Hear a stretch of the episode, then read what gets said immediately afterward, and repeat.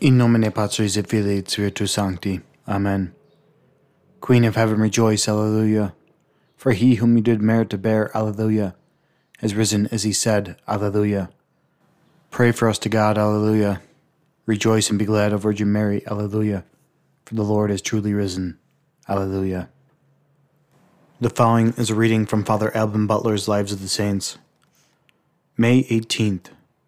Saint Eric, King of Sweden, Martyr.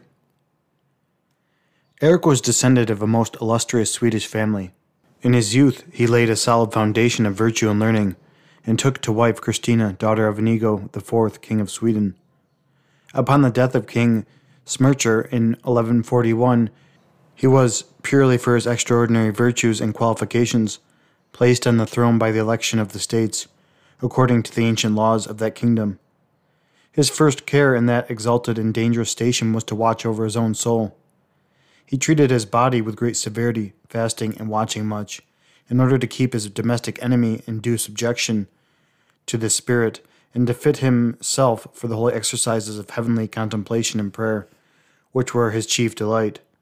He was truly the father and servant of all his people. With indefatigable application, he himself administered to them justice, especially to the poor, to whose complaints his ears were always open, and whose grievances and impressions he took care himself to redress. He often visited in person the poor that were sick, and relieved them with bountiful alms. Content with his own patrimony, he levied no taxes. He built churches and by wholesome laws restrained the brutish and savage vices of his, of his subjects. The frequent inroads of the idolatrous Finlanders upon his territories obliged him to take the field against them.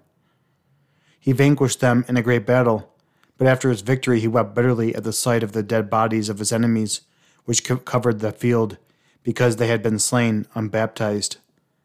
When he had subdued Finland, he sent Saint Henry, Bishop of Upsal, to preach the faith to, of Christ to that savage infidel nation of which he may be styled the apostle.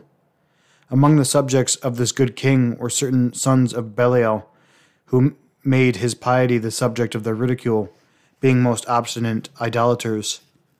Magnus, son of the king of Denmark, blinded by ambitious views to the crown of Sweden, put himself at the head of the impious malcontents, and engaged them in a conspiracy to take away the life of their sovereign. The Holy King was hearing Mass on the day after the feast of the Ascension when the news was brought him that the rebels were in arms and on the march against him. He calmly answered, Let us at least finish the sacrifice. The remainder of the festival I shall keep elsewhere. After Mass, he recommended his soul to God, made the sign of the cross, and, to spare the blood of the citizens who were ready to defend his life at the expense of their own, marched out alone before his guards. The conspirators rushed upon him, beat him down from his horse, and struck off his head with a thousand indignities in derision of his, of his religion. His death happened on the 18th of May, 1151. God honored his tomb with many miracles. It remains to this day at Upsal, undefaced.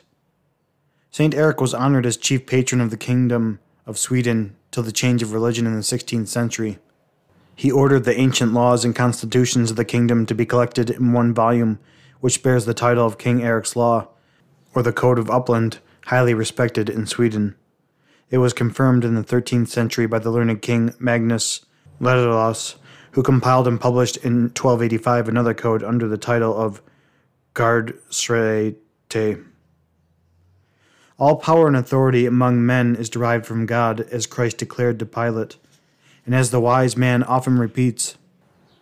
Whence St. Paul teaches us that he who resisteth power resisteth the ordinance of God.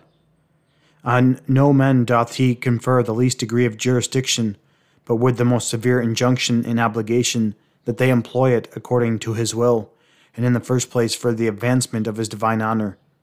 Hence, every father, master of a family, magistrate, or king is accountable to God for those under his charge, and will be condemned as a traitor on the last day if he employs not all the means in his power that God may be known, praised, and faithfully served by them. This is the primary obligation of those whom God hath vested with authority. In the faithful discharge of this trust, the glorious Saint Eric laid down his life. Sancta Erice, ora pro nobis. In nomine Patris et Filii Spiritus Sancti. Amen.